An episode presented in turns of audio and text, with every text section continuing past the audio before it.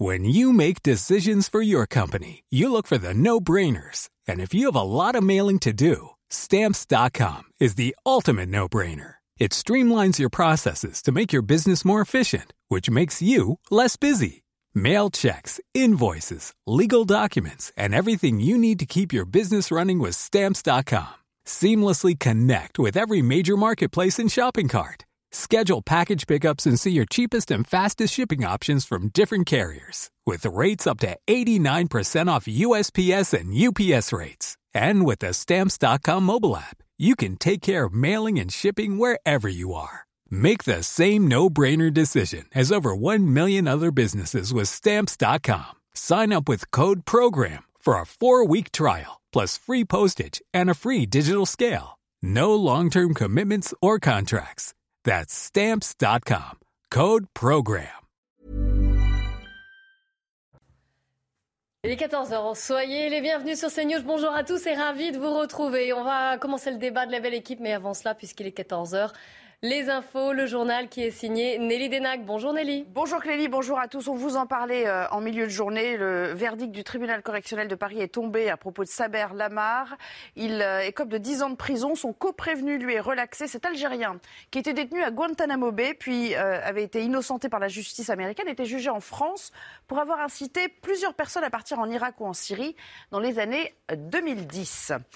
Enfin, c'est officiel. La Commission euh, européenne est favorable à la candidature de l'Ukraine pour entrer dans l'UE. Les 27 qui devront euh, donner unanimement leur accord à l'occasion du sommet européen des 23 et 24 juin afin que l'Ukraine obtienne officiellement le statut de candidat. Je propose d'écouter Ursula von der Leyen à ce, à ce sujet. Nous avons un message clair et c'est celui-ci. Oui, l'Ukraine mérite des perspectives européennes. Oui, l'Ukraine devrait être la bienvenue en tant que pays candidat. Et cela parce qu'un bon travail a été effectué, même si un travail important reste à faire. Tout le processus est basé sur le mérite. Et nous savons tous que les Ukrainiens sont prêts à mourir pour leurs aspirations européennes. Nous voulons qu'ils vivent avec nous le rêve européen. Et quelques minutes après, euh, le président ukrainien s'exprimait sur Twitter avec ces mots reconnaissant envers Ursula von der Leyen et envers chaque membre de la Commission européenne pour cette décision historique, souligne Volodymyr Zelensky. On en vient à cette euh, nouvelle journée de canicule en France. 12 départements sont en alerte rouge avec des températures qui vont dépasser les 40 degrés hein, dans les prochaines heures. Comment supporter cette vague de chaleur? On a posé la question à quelques Toulousains ce matin on essaye de rester à l'ombre le plus possible au frais, dans les salles climatisées. Et on profite du matin, de la matinée qui sont un peu plus fraîches. Et l'après-midi, on reste bien au frais. À Toulouse, on a l'habitude. On calfeutre la maison et on sort quand il fait, quand il n'y a plus le soleil, tout simplement. On le vit très mal du moment où euh, on sent vraiment qu'il y a le réchauffement climatique. Euh, déjà, le mois de juin, s'il fait chaud comme ça, le mois d'août, euh, comment on sera on reste en, Haute-Garonne, à, Muret, c'est euh, au sud de Toulouse. Le Centre communal d'action sociale se mobilise pour veiller sur les plus fragiles. Un plan local canicule a été euh, activé à la demande de la préfecture. Reportage de Jean-Luc Thomas. Je vous appelle dans le cadre de la canicule. Actuellement, 60 personnes sont inscrites sur le registre canicule de la ville de Muret. On s'informe un peu sur leur équipement, on s'assure que les volets soient fermés, qu'ils aient ventilateurs, brumisateurs, clim. Euh, par exemple, qu'ils aient de l'eau à portée de main. En fait, le CCAS veille sur 250 à 300 personnes, pas seulement des plus de 65 ans. Il y a toutes les, euh, toutes les personnes euh, qui peuvent vivre dans des, habits, des habitats pardon, sous les toits, à plusieurs, avec des enfants en bas âge. Et donc, nous pouvons être aussi amenés à être contactés par ces personnes qui souffrent également de la chaleur. Depuis jeudi, chaque jour, tous les inscrits sont systématiquement appelés. Allô? Allô, bonjour, monsieur Giry? Oui, c'est moi-même. Bonjour, c'est le CCAS. Oui. Bonjour, je vous appelle dans le cadre de la canicule pour m'assurer que tout va bien. Oui, tout va bien. J'ai eu un deuxième appel tout à l'heure pour me demander euh, comment ça se passait, si, euh, j'allais bien, si je buvais assez, si, si je ne sortais pas pendant qu'il faisait chaud, si je baissais les volets. Des conseils valables pour tout le monde, surtout dans les départements en vigilance rouge canicule. Avant de retrouver euh, Clélie, un mot de musique et un anniversaire. Sir Paul McCartney euh, fêtera ses 80 ans ce samedi. Euh, cette légende de la pop britannique qui se produira d'ailleurs la semaine prochaine à, à Glastonbury, devenant la tête d'affiche la plus âgée de l'histoire de ce festival.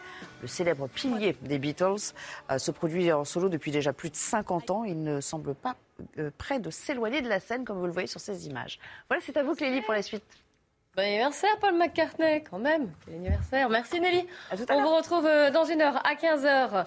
Le plateau de la belle équipe. Aujourd'hui, Pierre Lelouch. Bonjour. Bonjour, Et Clélie. bienvenue. Patricia Lémonière à vos côtés. Soyez la bienvenue. Et Yvan Rioufol. Avant que Michel Chevalet ne nous rejoigne pour parler évidemment de cette canicule, de cette chaleur qui s'abat précocement sur la France. Nous en débattrons. On débattra également de cet avis favorable donné par la Commission européenne au statut de candidat de l'Ukraine à l'Union européenne. Et puis on parlera de la visite d'Emmanuel Macron hier. Est-ce que cela a été utile? Et puis sur le plan intérieur, vous savez que les critiques ont fusé, on en débattra. Mais avant cela, un mot, vous savez tous, j'imagine, autour de cette table, en tout cas, ce que signifie le mot ludique. Oui, c'est bon, vous voulez me donner une définition euh, Yvan, on repart à l'étymologie latine ou pas du tout? Ah, euh, L'étymologie latine, je ne la connais pas, mais enfin, le ludique, oui, c'est euh, c'est un emprunt- une sorte de, de- Alors, comment vous le dire Comment faire Vous auriez dû me prévenir avant, j'aurais Ouais. fait une, Non, fait définition un peu plus complète. Joyeux. Amusement, ce qui est relatif au Non, jeu. C'est relatif au jeu, donc c'est pas, c'est pas joyeux, c'est. L'amusement. Le jeu, c'est l'amusement. L'amusement, l'amusement, voilà, ce serait l'amusement. Bien, vous, vous savez ce que ça veut dire? Pas forcément les bacheliers qui planchaient, c'était mardi, euh, les lycéens professionnels qui composaient sur le français. Et à la sortie de l'épreuve, alors là, je vais vous montrer l'épreuve de français. Le sujet, c'était selon vous, le jeu est-il toujours ludique?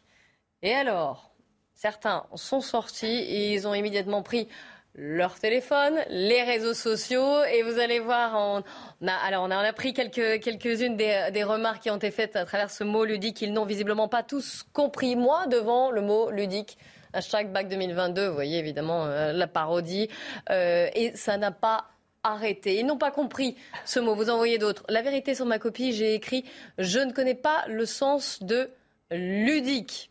Bref, vous voyez hein, euh, le style. Le, allez, on regarde une dernière. Le bac commence bien à ludique. Enfin bref, voilà. Il y en avait plein. Les réseaux sociaux. Qu'est-ce que ça veut bien dire ludique? Alors forcément, dans la rue, on est allé vous poser la question. Est-ce que vous savez ce que c'est que le mot ludique? Est-ce que vous comprenez que des lycéens euh, qui passent le bac professionnel ne sachent pas ce que ce mot veut dire? Voici vos réponses. Les jeunes, il y a beaucoup de choses qu'ils ne savent pas. Et l'enseignement était très bien dans les années 60-70, même si c'était violent. Si on ne sait pas ce que ça, ça veut dire que ludique quand on a 17 ou, 10 ou 16 ans ou 18 ans, euh, il y a un problème de vocabulaire, oui. Mais il y a longtemps qu'ils ne savent plus rien, les jeunes. Mais c'est des gros nuls. Mais il y a longtemps qu'on le sait, nous. Je trouve ça un peu étonnant, mais c'est vrai que bah, je- on est dans une société où de moins en moins de gens lisent et j'imagine que le vocabulaire se restreint un petit peu. Qu'est-ce que vous en dites vous, le fait que les lycéens professionnels ne sachent pas euh, ce que signifie Bah, ce mot, ça vous concerne l'abus de ludique euh, conduit euh, à l'ignorance du ludique. euh, comme euh, beaucoup, beaucoup des enfants, malheureusement, il suffit de regarder ce qui se passe dans un train, un métro ou autre, passent leur temps dans les jeux vidéo, beaucoup. Bah, à force d'être ludique, ils oublient ce que c'est que le mot ludique. Non, mais on en rigole, mais est-ce que ça vous inquiète ou non? Non, mais il y a déjà des études qui ont été faites ces dernières années pour dire que la moyenne, enfin beaucoup de Français ne dépassaient pas les 300, 350 mots. Enfin, je veux dire, donc ludique ne fait pas partie souvent de ce, de ce vocabulaire-là. Alors. Euh, bien sûr, ça se répand sur les réseaux sociaux parce qu'aujourd'hui, on est dans un monde où on dénonce Avec des tout sur les réseaux d'orthographe et tout sociaux, ça en plus. qui- avec, les- avec tout ce qui, qui, s'as- qui s'accompagne. Ce qu'il faudrait savoir effectivement, Une écriture aussi rapide, un très bon sondage. Je le conseille à tous les professeurs l'année prochaine en classe, dans toutes les classes de français. Ludique définition, comme ça ils verront bien statistiquement qui ne connaît. Mais ça serait aussi intéressant de demander dans la rue la définition exacte à tous les Français. Peut-être, peut-être. Alors donc, de dire que tous les jeunes parlent mal le français ou ne savent plus le parler, je crois que c'est globalement, il y a un appauvrissement de la langue qu'on note depuis relativement longtemps. Et cet appauvrissement de la langue est encore plus marqué sur les jeunes parce qu'il y a des tas de mots nouveaux qui ont fait leur apparition à la limite. Oui, bon, ludique n'est pas un mot nouveau. Non, j'ai dit il y a des mots Ah, oui, nouveaux qui ont fait l'apparition sur les réseaux. Ah oui, Voilà, bien sûr. compensent Sou- à- Alors souvent avec une influence américaine, c'est ce Exactement, que dénonce Jean-Marie. Jean-Marie Roy, l'académicien.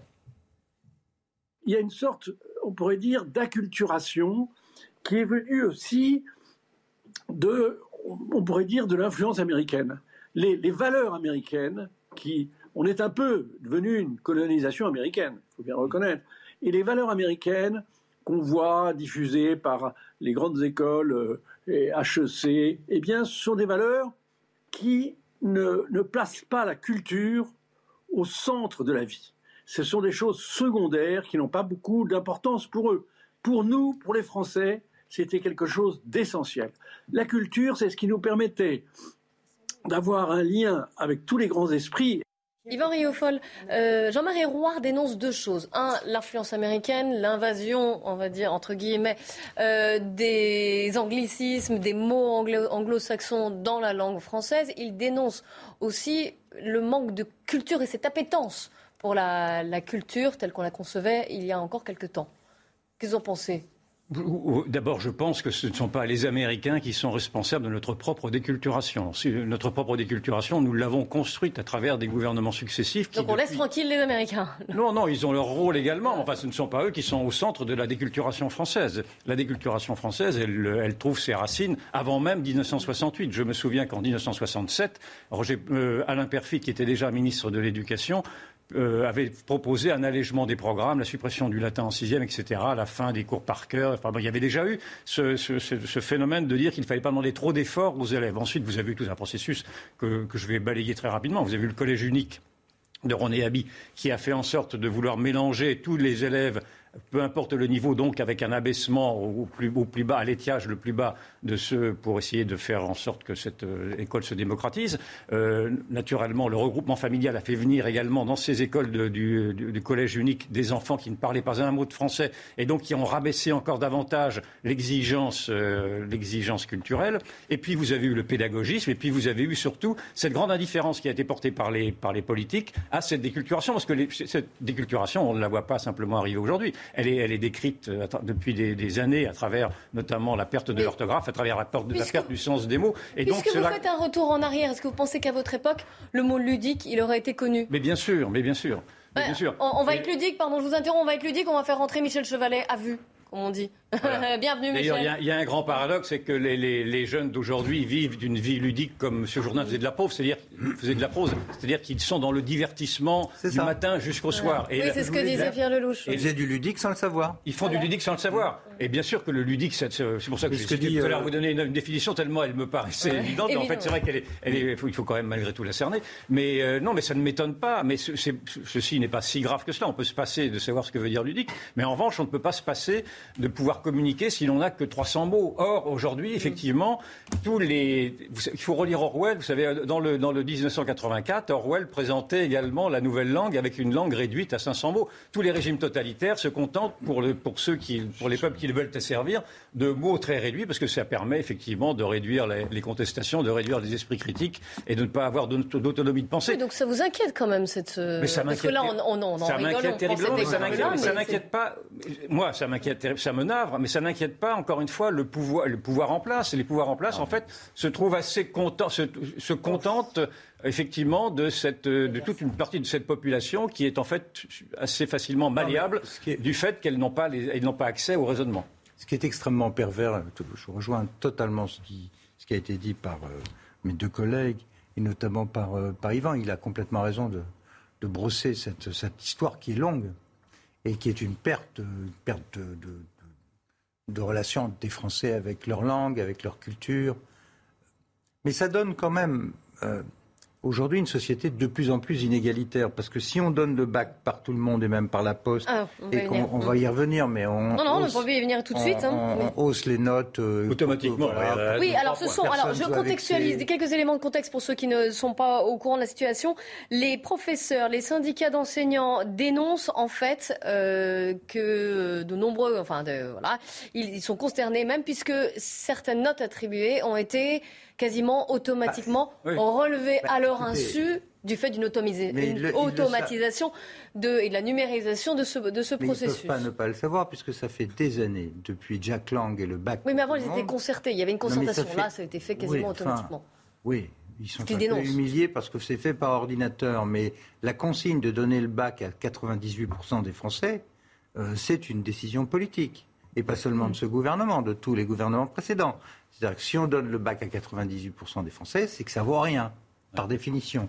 Et là où je veux en venir, c'est que derrière cette apparence d'égalité, vous avez une profonde inégalité dans le pays. C'est-à-dire que les parents qui sont de la classe supérieure, euh, dès que l'enfant est petit, ben, il va aller dans les bonnes maternelles, des- les bonnes primaires, qui vont être privées. Il va aller dans les écoles alsaciennes et autres à Paris.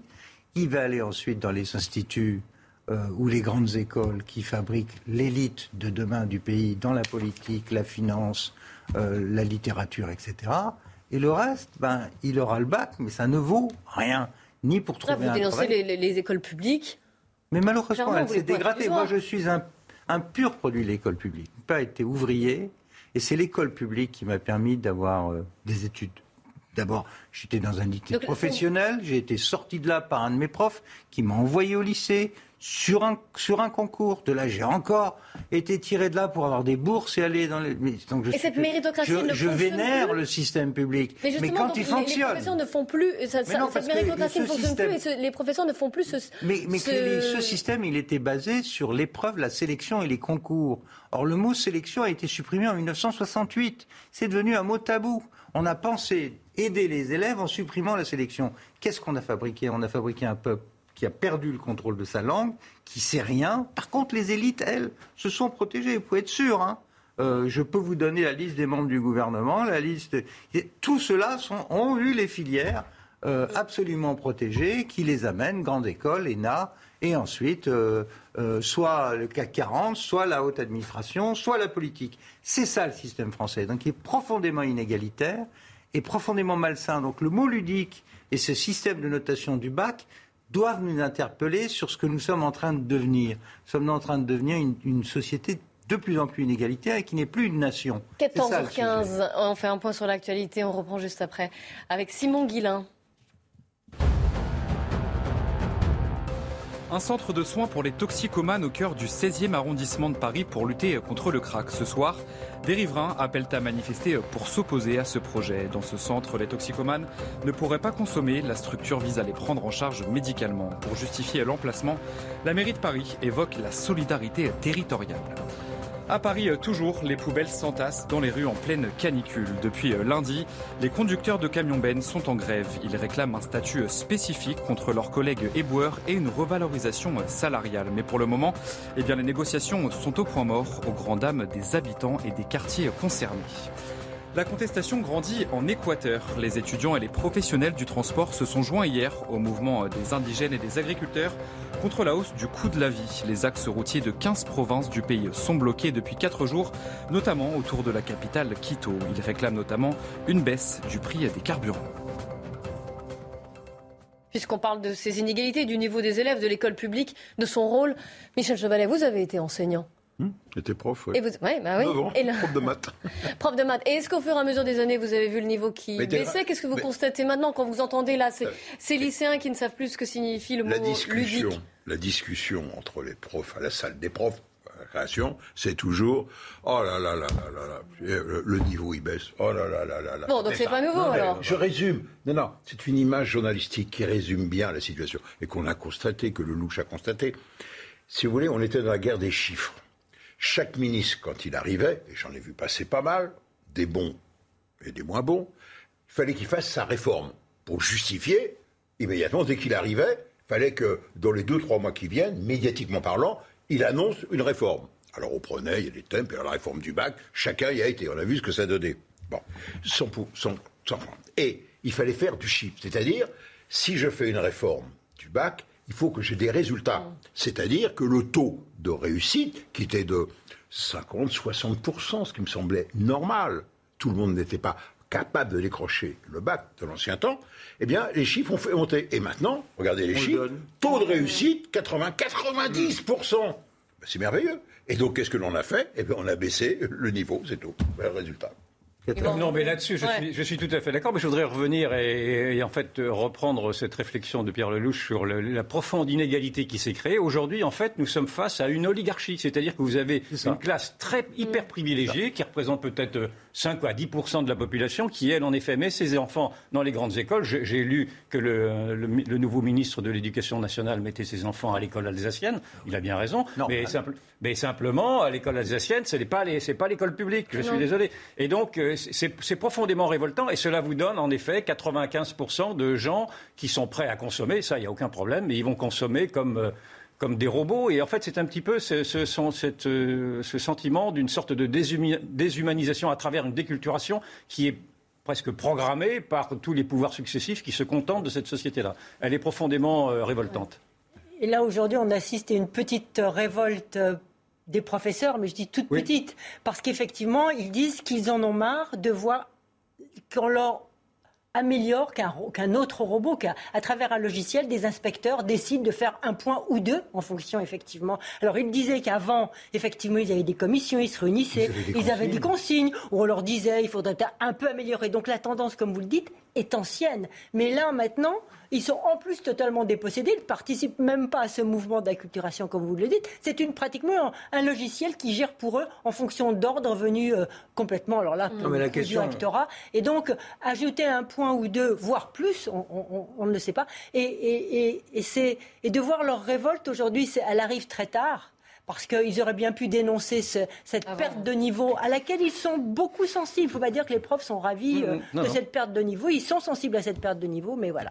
Alors, je voudrais vous montrer. L'actualité passe. Un dernier mot rapide, Non, juste, Pierre. juste pour dire que la question que se pose maintenant de façon aiguë, savoir à quoi ça sert de garder le bac. Mhm. Ça sert à rien. C'est pour ça qu'on a mis mieux, Chaque année, on pose la question. organiser le, le pays en fonction de ses besoins, c'est-à-dire d'un côté un très fort apprentissage, parce que là on a besoin de gens qui ont du travail, qui servent le pays, et puis un petit nombre de gens qui vont faire des études supérieures, mais pas 100% des gens qui considèrent qu'ils sont droits, comme on le répète, droits d'accès à l'université pour ensuite sortir. Vous savez, moi comme député, j'ai eu à placer des gens qui avaient fait des études de littérature espagnole comme vendeuses aux Galeries Lafayette. C'est pas terrible, ni pour les Galeries Lafayette, ni pour la jeune fille, ni pour ses parents.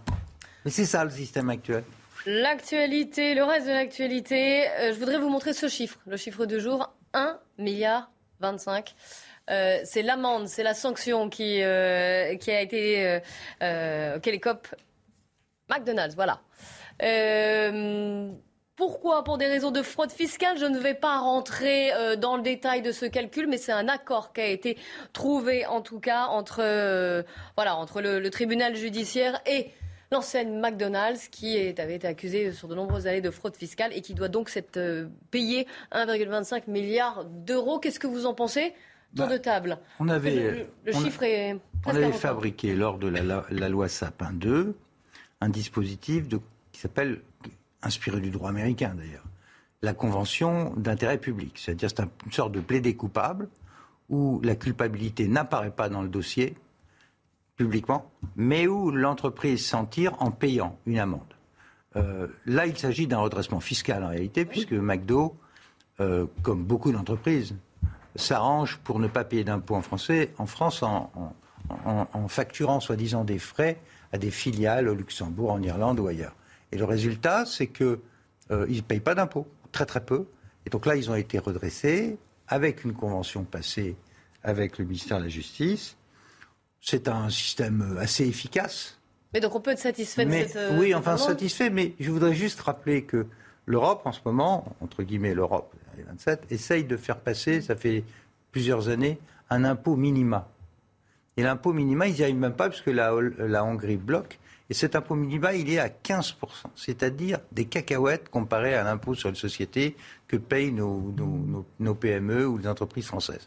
Donc il faut absolument que le niveau de la fiscalité des entreprises soit sérieux en Europe. Sinon, les entreprises vont passer, surtout les américaines, naturellement, vont passer euh, du- de la France au Liechtenstein, euh, en Irlande et. Alors moi, je vais être ludique et brève. je vais dire que euh, ça va faire du bien aux caisses de l'État qui sont un peu vides en ce moment, ces milliards.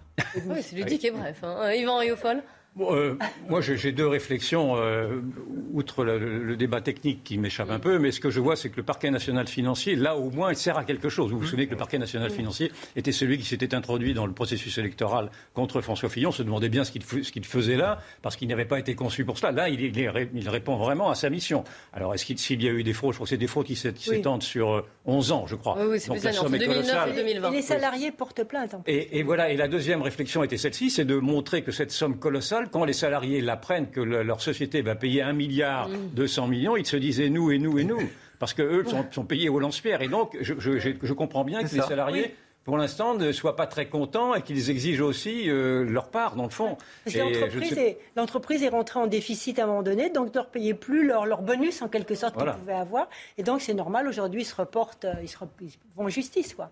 Oui, mais le, le fond- même je reviens sur le fond du sujet. Le fond du sujet, c'est que cette Europe qu'on nous vend toute la journée organise l'évasion fiscale vers les, les mieux-disants. Les mieux-disants, c'est les Irlandais, Liechtenstein, Luxembourg. Donc ce que vous faites quand vous êtes une multinationale, vous faites énormément d'argent en. France et vous déclarez des frais euh, auprès de la maison mère qui va se retrouver dans un paradis fiscal. Ou en Irlande. En- ou, ou en Irlande. En ou- Irlande, ou- tout ou simplement. Et, et ça, c'est quand même insupportable parce qu'on n'arrive pas à avoir un niveau de fiscalité autonome en Europe et on prétend faire avancer ça.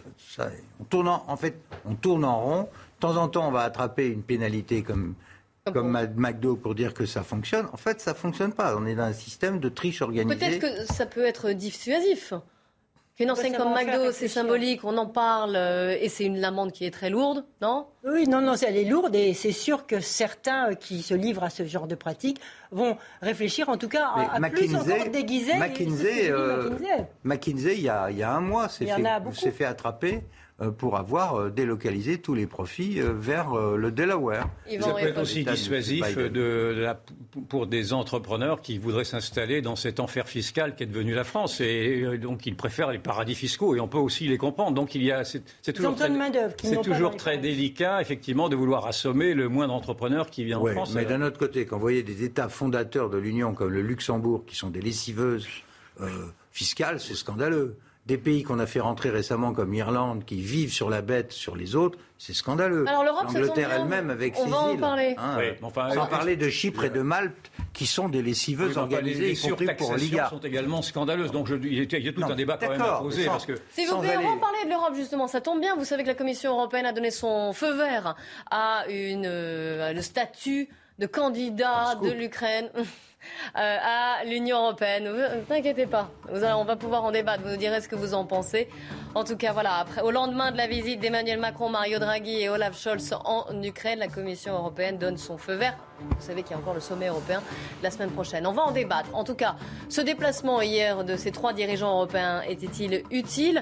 Et puis, sur le plan de politique intérieure, vous savez que ce déplacement a alimenté la polémique parce qu'il était fait quatre jours avant les législatives. Ça aussi, c'est un autre angle de débat. On y revient juste après la pub. La belle équipe qui va reprendre. euh, je suis très heureuse de vous retrouver. Soyez les bienvenus si vous nous rejoignez. On va faire un point sur l'actualité d'abord avec Simon Guillain. Saber Lamar, condamné à 10 ans de prison par le tribunal correctionnel de Paris, de, na- de nationalité euh, algérienne, il était jugé pour avoir incité plusieurs personnes à des départs en Irak ou en Syrie euh, dans les années 2010. Son coprévenu, également visé, a lui été relaxé. L'Espagne en alerte incendie maximale face à la canicule. Trois feux très importants se sont déclarés en Catalogne. Sur ces images, celui de la province de Lérida est le plus inquiétant. Il a déjà détruit 940 hectares de forêt. Et puis un mot de basket. On connaît, on connaît le nouveau champion de NBA. Il s'agit de Golden State qui l'a emporté pour la septième fois de son histoire. Une victoire 103 à 90 face à Boston dans le match 6. Le meneur star Stéphane Curry inscrit 34 points, 7 rebonds et 7 passes. Il a d'ailleurs décroché le titre de meilleur joueur des finales pour la première fois de sa carrière. La belle équipe avec aujourd'hui Michel Chevalet, Yvan Rioufol, Pierre Lelouch et Patricia Alémonière. Dans un instant, on parlera de cette canicule. Michel Chevalet, vous nous aiderez euh, à y voir clair, euh, évidemment, et notamment sur la précocité de cet épisode. Mais avant cela, ça y est, le statut de candidat de l'Ukraine à l'Union européenne a été euh, donné par la Commission européenne. Volodymyr Zelensky a immédiatement tweeté. Les réseaux sociaux, vous le savez, il les maîtrise. Il a salué une décision historique et je vous propose d'écouter Ursula von der Leyen. Nous avons un message clair et c'est celui-ci. Oui, l'Ukraine mérite des perspectives européennes. Oui, l'Ukraine devrait être la bienvenue en tant que pays candidat. Et cela parce qu'un bon travail a été effectué, même si un travail important reste à faire. Tout le processus est basé sur le mérite. Et nous savons tous que les Ukrainiens sont prêts à mourir pour leurs aspirations européennes. Nous voulons qu'ils vivent avec nous le rêve européen. Alors, est-ce que c'est euh, bon signe Sachant, je vous le rappelle, que plusieurs dirigeants, notamment Emmanuel Macron, avaient dit qu'une fois que ce statut, qui doit encore être euh, d'ailleurs examiné la semaine prochaine hein, lors du sommet européen, voilà, est voté à l'unanimité, ça prendra ensuite du temps. Hein, c'est pas immédiat. L'Ukraine n'a pas fait partie de l'Union européenne euh, dans dix jours. Hein. C'est pas, le sujet. Mais en tout cas, c'était euh, Volodymyr Zelensky avait rappelé hier l'importance déjà d'obtenir euh, ce statut, d'être candidat. Pour eux, c'était voilà, une des premières euh, demandes, au-delà des armes, bien sûr. Il y a plusieurs choses. Enfin, c'est symbolique pour lui et par rapport à son peuple. C'est, mais euh, ce qui était intéressant, c'était de voir la présence du Roumain qui était là, hein, du, du, président roumain, qui était là pour lui rappeler que lui, alors qu'ils étaient soutenus, qui était soutenu par Jacques Chirac, l'adhésion avait pris 12 ans. Mm. Donc c'est le message aussi, euh, et c'est ce qui a dû être dit, ça va être long. Euh, mais euh, au-delà de ça, il faut encore convaincre ceux qui ne sont pas tentés parmi les États européens, c'est la loi de l'unanimité, et il y a des pays qui n'ont pas très envie, en particulier le Danemark qui a un peu pris, repris le flambeau des Britanniques au sein de l'Union européenne, toujours très vigilant sur tout ce qui est les cadres, la légalité. Et donc les Danois, il y a trois pays, et puis on ne sait pas ce qu'ont faire les Hongrois. Pour l'instant, ils se taisent, et vous savez que les Hongrois euh, très proches euh, de, Moscou n'ont peut-être pas forcément envie d'adhérer, de voir cette adhésion non plus. Donc, bon, on pense que s'ils ont pris cet engagement, ils ont travaillé derrière, mais euh, il y a des pays qui, ne sont pas favorables, qui vont, qui vont y aller. Et ce qui est très intéressant, j'en finirai par là, c'est de voir qu'au sein de l'Union européenne, il y a des études qui ont été faites sur les, sur les sensibilités des opinions publiques. Eh bien, une majorité d'opinions publiques n'est pas pour l'ouverture de l'Union européenne. Voilà. Alors justement, débat au sein des 27, dans les pays même en France aussi. Ah Je vous propose de regarder ce qu'a déclaré euh, Jean-Luc Mélenchon. Vous nous parliez, Pierre Lelouch, d'harmonisation fiscale. Là, vous êtes d'accord avec euh, Jean-Luc Mélenchon Ça euh, arrive. Ça arrive, hein hmm. Regardez ce qu'il dit. Alors, c'est une démarche un peu symbolique pour dire aux Russes, voyez, on ne lâchera pas l'Ukraine, tout cela, on ne peut qu'approuver. Et il poursuit. Attention, parce que maintenant, doucement avec les enthousiasmes soudains, pour ma part, je ne voterai jamais aucune nouvelle adhésion européenne sans une harmonisation sociale. Ben, vous savez, le problème s'est posé en 2008 au moment euh, des présidentielles. Et euh, on a même voté une modification de la Constitution en France euh, à propos de la Turquie, sur la question turque qui séparait férocement Jacques Chirac et Nicolas Sarkozy, son successeur. Et on a fait voter un article 88.4 qui prévoit un référendum obligatoire pour toute nouvelle adhésion. Pourquoi?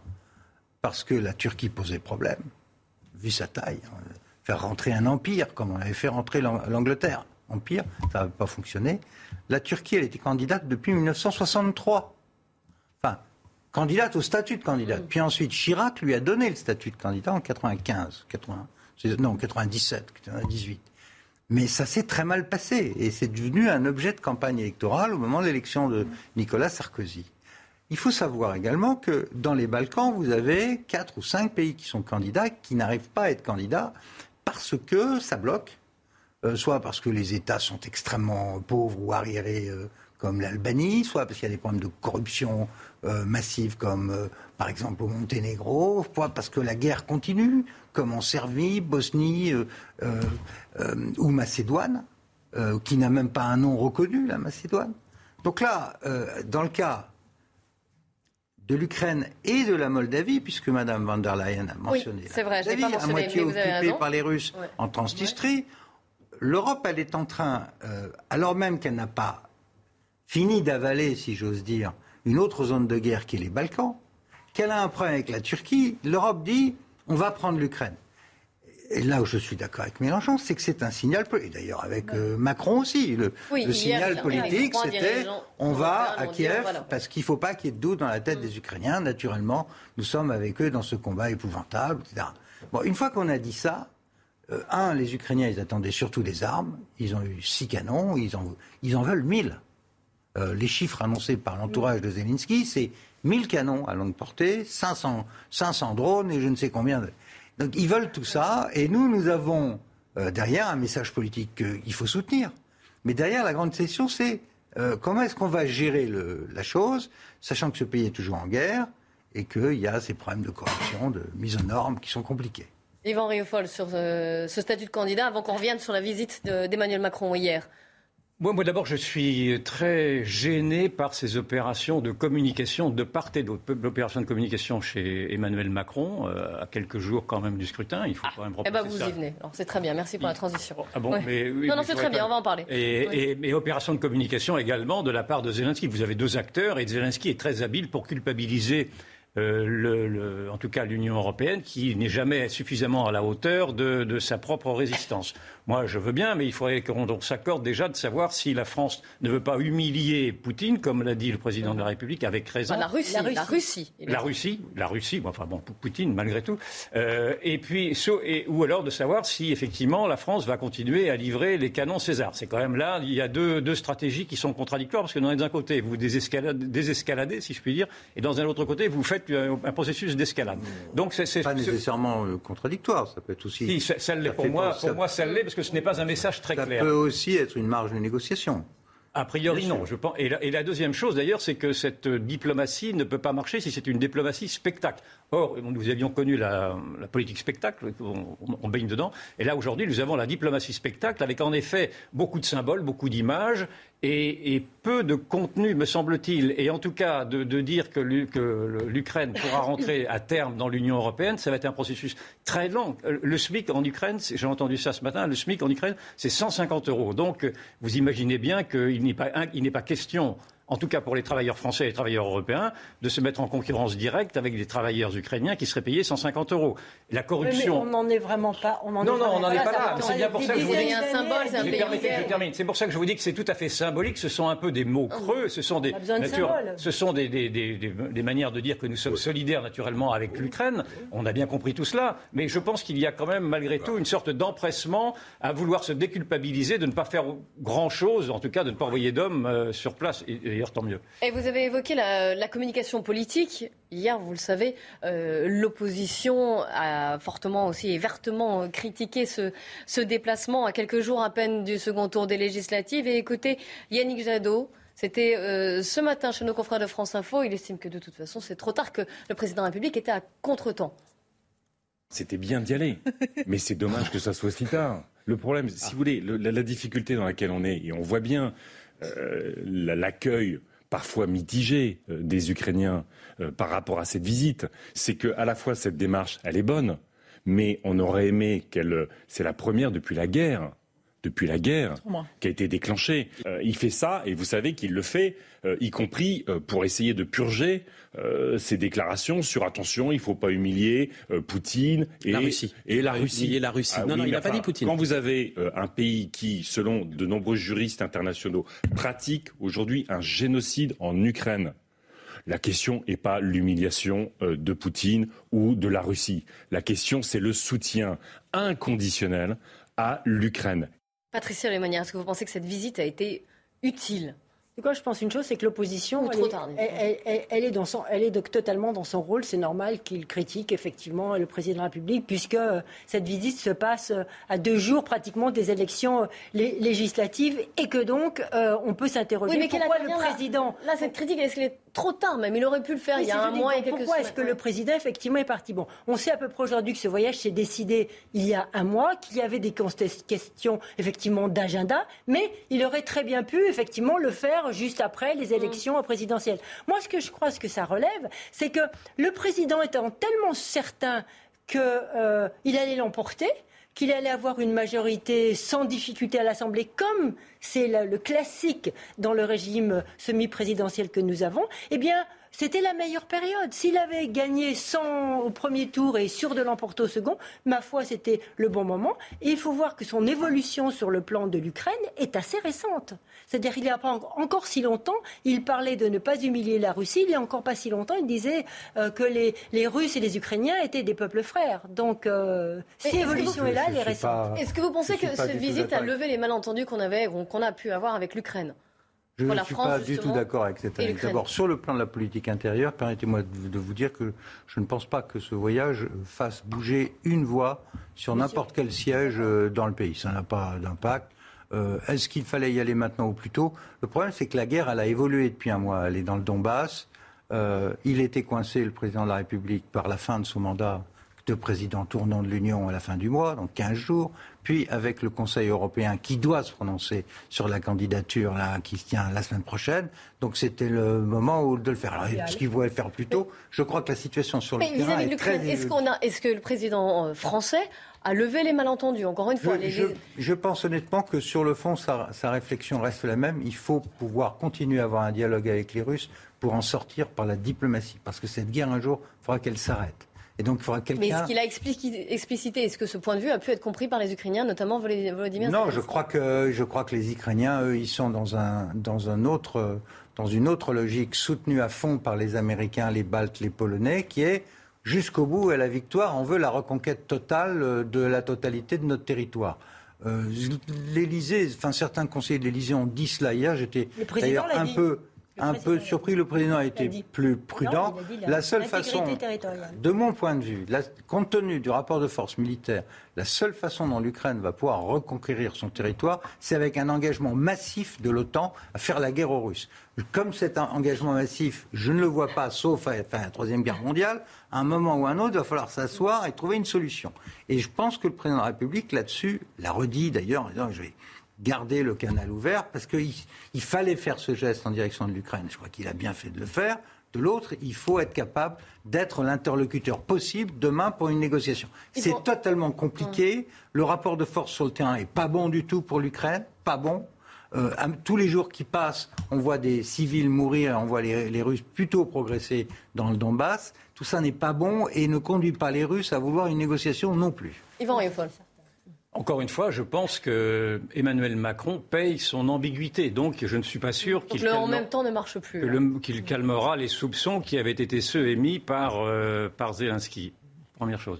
Deuxièmement, je trouve que je, remarque toujours dans la, manière dont Macron réagit qu'il prend toujours les mêmes, les mêmes postures. C'est-à-dire d'un côté l'évitement, c'est-à-dire que là, il ne veut pas s'impliquer directement dans la campagne électorale, mais il fait quand même, avant de décoller, un petit laïus pour dire que c'est lui qui représente la République. Il a fait un petit laïus hier sur TF1 alors qu'il était en Ukraine pour dire qu'ici encore, je suis ici encore, je suis là pour protéger notre pays. Donc il se met toujours en posture de protecteur. Et la deuxième chose, son deuxième élément, enfin, il est le président de la République. Hein, son, deuxième élément, son deuxième élément, c'est qu'il dramatise toujours à l'excès afin de se présenter précisément comme l'homme providentiel. Il dramatise.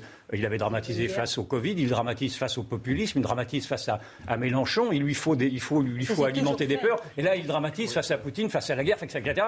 Et donc, on a, on a, on a bien compris ce mécanisme-là. Sauf que ce mécanisme-là, de mon point de vue, ne fonctionne plus et que les gens, en effet, ne sont plus du tout réceptifs à cette propagande. Moi, j'appelle ça une propagande d'autant plus, lourd, d'autant plus lourde qu'en effet, on ne peut pas penser qu'il n'ait pas choisi cette date parce que précisément, elle était à deux, trois jours des législatives. Ce n'est pas vrai. Donc, ça a été quand même d'abord une, une opération de politique intérieure et cela se voit gros comme une maison. La dramatisation, tous les présidents l'ont pratiquée. Hein. Souvenez-vous, Jacques Chirac. Il y a enfin, la, la lui, dramatisation. Lui particulièrement. C'est une, c'est une technique. Euh, oui, c'est une technique. En mot, vous, technique, vous, n'y croyez pas, non, Pierre. En pas. Je, je, je, pense que cette, cette, je pense que cette histoire est malheureusement extrêmement grave pour la planète. Je crois qu'il faut ah bah oui. trouver à, à, la stopper. Je ne crois malheureusement pas qu'il s'agisse de dramatisation.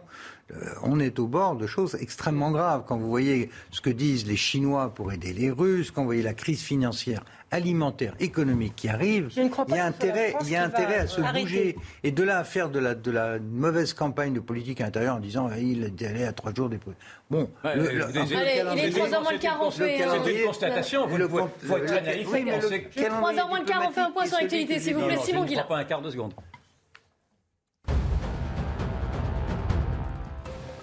La décision dans le procès de la catastrophe de Bretigny-sur-Orge sera rendue le 26 octobre par le tribunal correctionnel d'Evry. En juillet 2013, le déraillement d'un train a fait au moins 7 morts et plusieurs centaines de blessés. La SNCF encourt une peine de 450 000 euros pour homicide involontaire et blessure involontaire. Un nouvel outil pour les TGV Ouigo de la SNCF d'ici la fin du mois. Une liste d'attente sur les trains complets vous permettra de reprendre la place d'un voyageur qui a renoncé à prendre son train. La SNCF a remarqué qu'environ 10% des voyageurs qui réservent un billet ne prennent finalement pas leur train. Le voyageur qui annule pourra récupérer 80% du prix de son billet s'il est remplacé. Cette image à Doha, au Qatar, les drapeaux de des 32 pays qualifiés pour la Coupe du Monde 2022 sont désormais hissés. Les derniers venus, le Pays de Galles, l'Australie et le Costa Rica, qui ont remporté leur match de barrage. Le début de la Coupe du Monde est prévu pour le 21 novembre prochain. Et dans l'actualité également, ça ne vous aura pas échappé, il fait chaud, très chaud. Michel Chevalet, trop chaud peut-être euh, d'ailleurs. Euh, on va revenir un petit peu sur les causes de ce phénomène avant d'en tirer les, les, les, diverses conclusions. Un, euh, un, épisode caniculaire, certes de courte durée, mais très intense et surtout très précoce. C'est oui, ça, ça qui nous enfin, C'est un épisode, vous avez raison de le dire, c'est pas la grosse canicule, enfin, du siècle. Enfin, je, je suis désolé, c'est difficile à vivre, euh, notamment en ville à 40. On est tout à fait d'accord, mais ça dure surtout sur deux jours, cet épisode. Et le terme qui est employé. Non, mais attendez, J'essaye de remettre des températures de 30 degrés en été, c'est tout à fait normal, c'est pas anormal. Ça commence, disons, parce que la manière dont on le reçoit, et c'est l'endroit où on est, évidemment, si vous êtes à la ville, à la campagne, si vous travaillez, vous ne travaillez pas, c'est différent. C'est à partir de 35 degrés que ça devient, pour le corps humain, inconfortable. Avec le degré... C'est déjà le cas là dans le sud en ce moment, on dépasse les 35 degrés. Vous avez vu là, vous voyez la carte là, on, on a des vigilances rouges, oranges. Trentaine de départements. Le corps humain peut supporter de l'air chaud, sec, sec, sec, le degré d'humidité, jusqu'à 50. Voilà. Après, ça mettrait en danger la vie. Et à l'étage inférieur, c'est 30, euh, au débit, c'est 35 degrés température de la peau, 35 degrés avec de l'air humide. Si l'air est très humide, c'est de moiteur et ça devient inconfortable. Vous voyez, il faut faire très attention à ce, à ce que l'on dit. Moi, j'essaie de raisonner toujours sur des données technique. Après, on peut. C'est dur. Mais moi, je, je, je dis, mais, mais, moi le premier, mais non. Mais pour respirer, Patricia, ça brûle à l'intérieur de votre mais, corps quand vous. Bien sûr, Patricia. Mais je, dis, il y a eu un emballement médiatique. Il faut bien le reconnaître. Sur surenchère avec des titres de journaux. Non, il y a une grosse poussée. Alors, à quoi est-elle due? À une situation qui est un peu anormale. Un, dans la saison, Hein, parce que ben, c'est l'été, et parce qu'il y a une masse d'air froid qui était au large du, du mmh. Portugal, et cette masse d'air froid, hein, elle fait plusieurs kilomètres d'épaisseur, euh, elle est à moins 20, moins 30 degrés, et elle est bloquée par euh, un, jet qui tourne autour, un courant. C'est-à-dire, vous mettez de l'eau, vous êtes dans la baignoire, vous avez de l'eau chaude, vous ouvrez le robinet d'eau froide, et puis vous, si vous ne mélangez pas, ah. les, les, couches vont rester séparées. Les, même les couches d'air restent bien, bien séparés. Il faut une agitation pour uniformiser les choses. Ne perdons pas ça de vue. Et donc on a une masse d'air froid qui était descendue, qui s'est trouvée isolée par le courant de jet, et ça dure à peu près une semaine. On le voit très bien sur le, sur, sur le dessin. Et ça, ça joue le rôle d'une dépression, et ça aspire, et vous allez voir l'emballement de la machine, de l'air sec en provenance du Maroc et du Sahara. Sauf que, d'habitude, cet air, les remontées d'air chaud, passent sur la Méditerranée et ça calme le jeu, et ça l'humidifie. Et là, ça passe sur l'Espagne. Et sur l'Espagne, on a un anticyclone. Qui suffoque déjà. Hein. Donc il n'y a pas de vent, il n'y a pas d'échange. Et, et, on est au maximum de l'ensoleillement. Donc on vient rajouter à de l'air chaud et sec qui existe en temps normal, on vient rajouter le, le, le, le, je veux dire, le couvercle espagnol. D'où l'emballement et Mais les montées. Pourquoi vous avez ce... C'est la circulation de, de, du jet stream. Oui, mais ça, hein, le, jet, le jet a fait une boucle. Cette boucle, l'air froid s'est engouffré dedans mais... et la boucle s'est refermée. On est d'accord, Michel. La question, c'est que qu'on entend toute la journée, c'est précoce. Ouais, c'est ce qui nous précoce. attend demain. Est-ce que c'est ça qui nous attend demain Ça, c'est un autre problème. C'est un autre problème. Mais est-ce qu'ils ne sont pas liés ces problèmes? Alors maintenant, on va se projeter, c'est ce qui vous intéresse. Et nous aussi, bon, ça va se calmer un peu euh, la, la semaine prochaine. Parce que dès qu'il y a de l'air plus frais, humide qui va rentrer, bah, chaud, froid, boum, quelques minutes, orage, etc. Mais les températures resteront tout de même autour de 25, 27 Oui, degrés. elles seront les Mais rien d'anormal. Alors, la, la question de Pierre a raison. C'est à partir de ce qui se passe aujourd'hui, les scientifiques disent, mais attendez, on vous l'avait dit, on va vers des épisodes beaucoup plus chauds parce qu'on rajoute de, de, de, de- la chaleur par l'effet de serre.